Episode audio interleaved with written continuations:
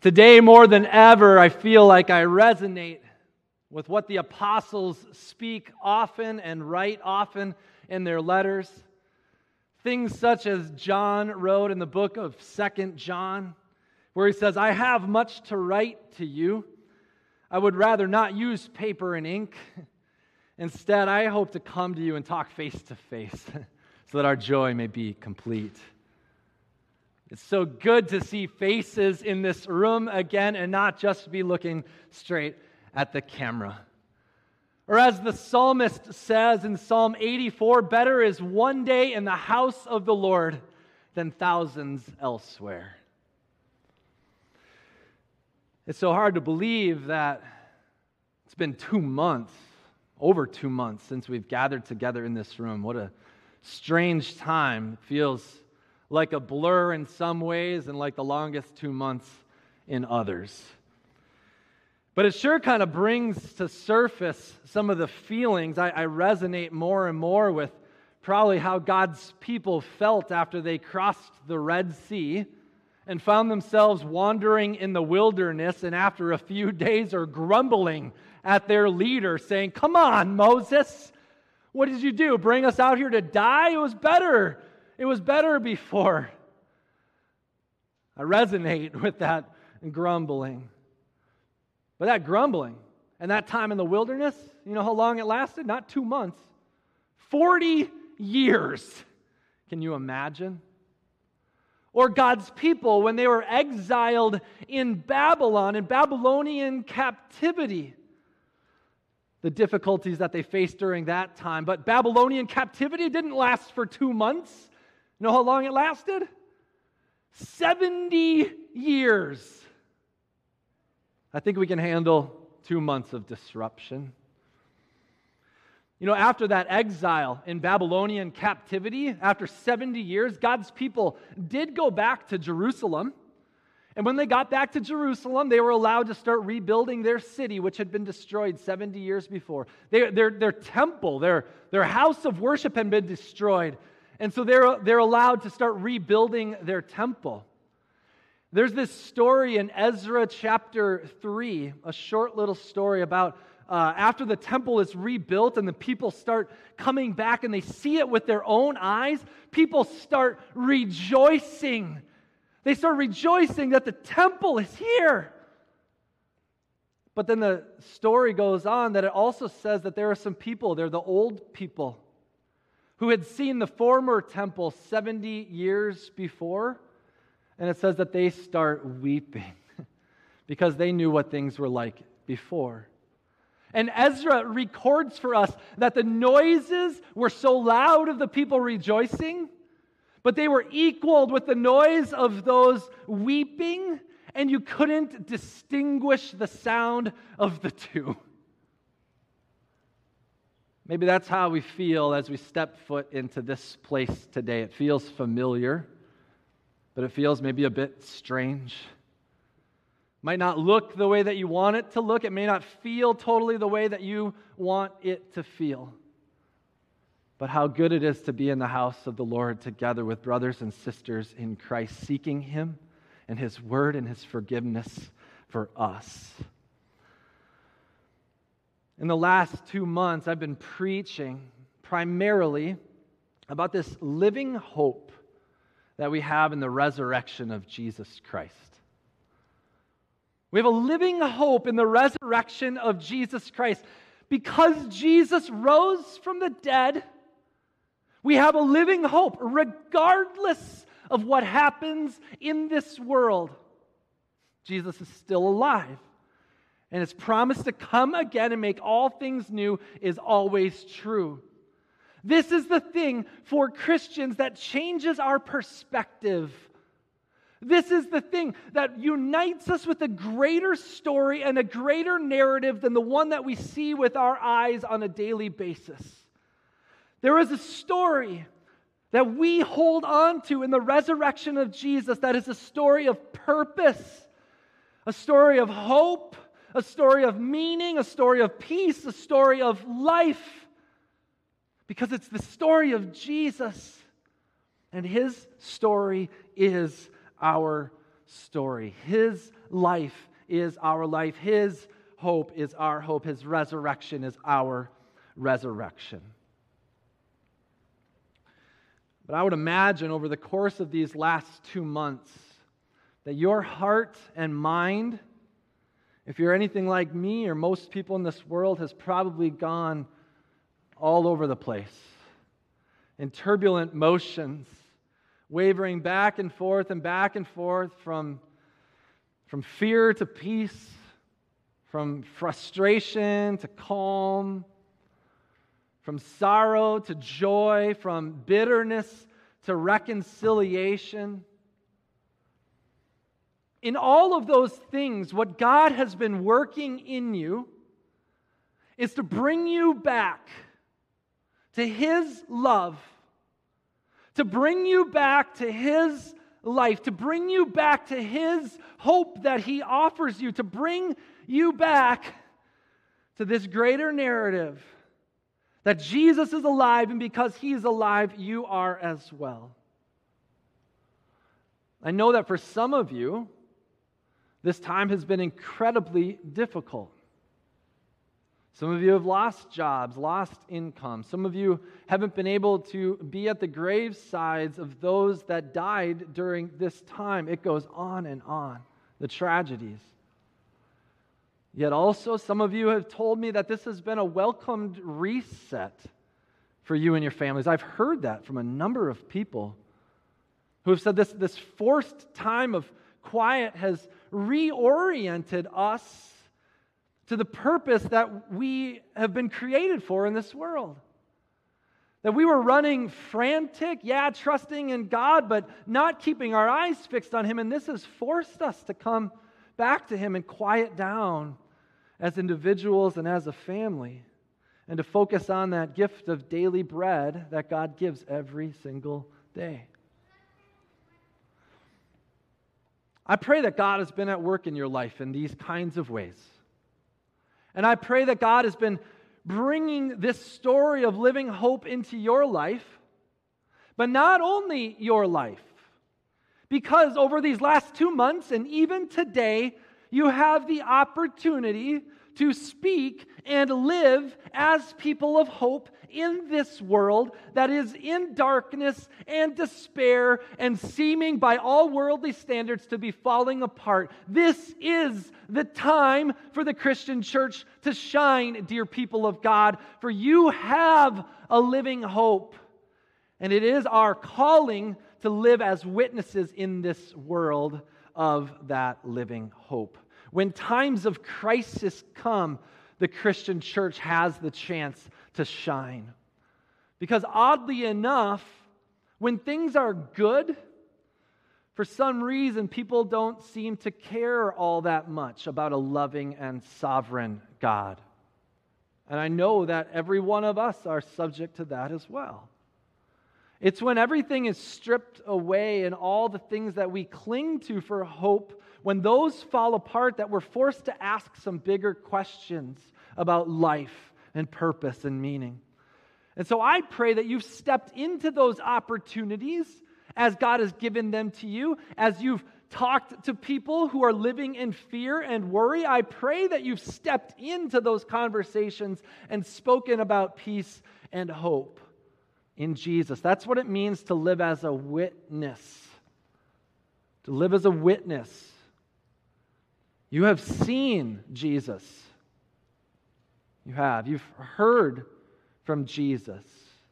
You have. You've received from Jesus. You have. And now you have a calling, a commission to give a testimony about what you've seen and heard and received. See, this is exactly what Jesus commissioned his disciples in Acts chapter 1.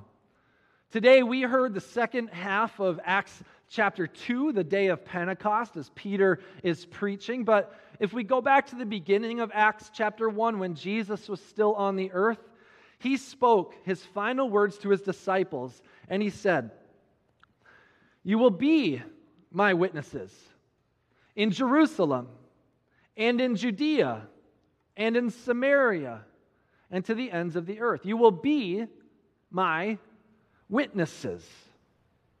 Those are his last words. And then Jesus ascended into heaven.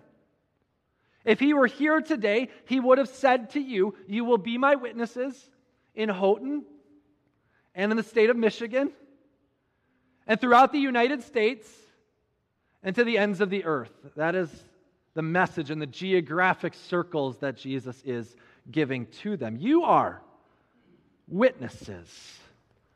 You are witnesses. We've seen the power of eyewitness testimony. You've seen it play out time and time again. Especially as we've seen on the news and social media reports over the last couple of weeks, you've seen the power of videotaped, photographic evidence, eyewitness testimony that is, I would say, impossible to deny. When you see a man being killed, it is hard to deny that that is actually happening. You've seen the power of videotaped eyewitness testimony. It can turn a world upside down. You have evidence, firsthand eyewitness evidence of the resurrection of Jesus Christ. You do. You have it. It's right in front of you. Do you not know it? It's right here. It's called the Bible. Right in front of you. This is, this is an account of eyewitness testimonies of the resurrection of Jesus Christ. That's what the whole thing is about eyewitness testimony. And some people, I don't think it's any of you sitting in this room, but perhaps watching us, some would say, well, they were just making it all up. It's just nice storytelling. That's fine if you want to say that, but if that's what you say, you've got some explaining to do. You've got some explaining to do because you're going to have to ask some hard questions, such as why would the authors make up that story that Jesus rose from the dead? Why would they? I mean, I've heard of people lying on the witness stand. people perjure themselves. They do. I know it happens. But why do people lie on the witness stand or perjure themselves? They usually do it mostly out of selfish reasons to protect themselves, or sometimes perhaps to protect the people that they're trying to protect, like the defendant in the case, right? But here's the deal with the eyewitnesses of the resurrection, they have no reason to make up this story. Jesus doesn't need any protecting, he's already gone. He's not on the earth anymore. They don't need to make this story up. They don't need to keep the lie. And, and, fra- and, frankly, it would be better for them if they gave up the lie because continuing to talk about the resurrection threatened their lives. Well, some people would say, well, they're doing it to protect one another because somebody told the story and, and this guy's got to protect that guy. You're talking about decades between them writing down their eyewitness testimonies over a variety of different locations. They don't have the capacity to protect one another. So somebody might say, well, they're mentally deranged then, that they're just holding on to some fictional idea that they think that they received. So you're going to tell me that now there's multiple people with this deranged idea who have been scattered and are all on their own and they're holding to the lie even to the point of death? That's a lot of explaining to do. Some of you may not know, but out of the 12 apostles, history tells us that 11 of them were actually martyred. That means killed for continuing to speak about the resurrection of Jesus Christ. I don't know if you know this. In the Greek language, the word witness, when we talk about being a witness, this is how you say it in the Greek language martyria. You see the very first part of that word? Martyr. You know that English word? It means to die for something that you believe in. So, in the Greek language, to be a witness actually means that you're holding on to what you've seen and proclaiming that even to the point of death. Even to the point of death. The apostles certainly lived up to Jesus' commission You will be my witnesses. You will be my witnesses. What about you? Are you wholly sold out on the idea of Jesus and his resurrection hope for you? Do you believe wholeheartedly in the eyewitness testimony that's been recorded for you? Do you when you see videotaped evidence of something, that image is burned into your eyes, is it not? And into your mind? That's what this is supposed to do. The, the eyewitness testimony of the resurrection of Jesus Christ should be so etched in your mind that you cannot shake it. That that hope of a better day, that that promise of Jesus' return is the thing that you see through. That is the lens by which you look at this world. Will you defend Jesus Christ and his hope and hold on to it, even to the point of losing everything? That's what it means to be a witness. That's what it means to be a disciple of Jesus. To be a disciple of Jesus means more than simply to know about Jesus. It means more than simply to believe in Jesus, but it means to follow Jesus to the very end. In discipleship language, sometimes we like to talk about holistic discipleship. Holistically being a disciple of Jesus Christ. So, what is a holistic disciple of Jesus? We like to use uh, the four H's, four H words to talk about what it means to be a holistic disciple. And when I say four H's, I'm not talking about the, the kids' agriculture program. However, the three out of the four H's are the same, all right? The four H's of holistic discipleship are this head, heart, hands, and habits. Head, heart, hands, and habits. I have a t shirt uh, from my friend David Kim uh, with Global Mission. Some of you have met him, and I, I, hope you have a chance to meet him again in the next couple of months. But I have, this, I have this shirt that has a graphic on it. This is a picture of my t shirt. There's a picture of a head, and it says head. A picture of a heart says heart. Picture of a hand, it says hands. Picture of a foot, it says habits. I was wearing this t shirt recently, and we were eating lunch together as a family. And my daughter Hazel, uh, she knows how to read now. And I didn't know she was looking at my shirt. And she said to me, Dad, what's that last word? What's that last word above the foot? And I said, Well, that's the word habits. She said, Why doesn't it say foot? I said, Well, I took the opportunity, and so I said this. I said, Well, this shirt reminds me and other people what it means to be a follower, a, disciple of Jesus Christ. I said, uh, The head reminds us that we know things about Jesus in our heads, right? We, we know something. We, we know Jesus loves us. We know things about the Bible. We know he died for us, that he rose for us. But we don't just know stuff. That's not what it means to be a disciple. But we move to the heart, and the heart means that we actually believe it. Because it's in our heart that we, it actually affects us, and we believe this. So we, we, we, we know that Jesus loves us and we believe Jesus loves us, and that's why we love him in return. And I said the hands remind us that, that we don't just know about Jesus and don't just believe in Jesus, but we, we share Jesus with other people. This is why we want to help other people and serve other people.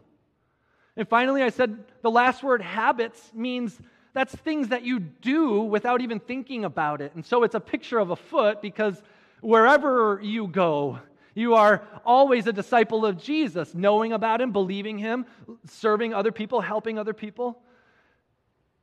This is all at the lunch table. And then I paused and I thought to myself, man, I just went deep theology with an eight year old, a six year old, and a three year old. And my six year old Max looked up and he said, Oh, I get it. I get it. There's something about having a childlike faith, isn't there? Jesus speaks of that. To know and trust Him, to believe wholeheartedly in Him, to follow after Him, to, to, to, have everything that we need given to us by this loving and gracious Father who, who's never left us, but He's always been with us, who, who's, who came into this world bearing the marks of our sin, dying for us. He rose for us. He's coming back for us. Friends, you've seen it. You've heard it. You've received it. You are eyewitnesses of the resurrection of Jesus Christ. You have a commission to testify about what you've seen and heard and received. Because this resurrection of Jesus is not just for you, that's for this world.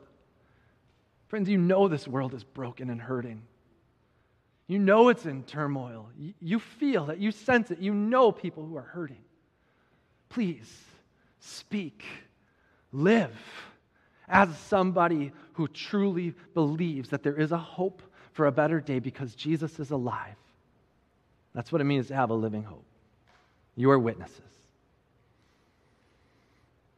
Starting next week, on June 14th, we're going to go back to the beginning of the Bible in the book of Genesis. Some of you have been with us in this church for a while, and I had kind of forgotten, and if I forget, you've probably forgotten as well. But last summer, I preached through the first 25 chapters of the book of Genesis. That's only halfway through the book of Genesis. So, we're going to open back up the book of Genesis this summer, and we're going to continue that story. So come on back next week with this, uh, with the, the, the idea that we'll, we're going to open back up the scriptures to the book of Genesis.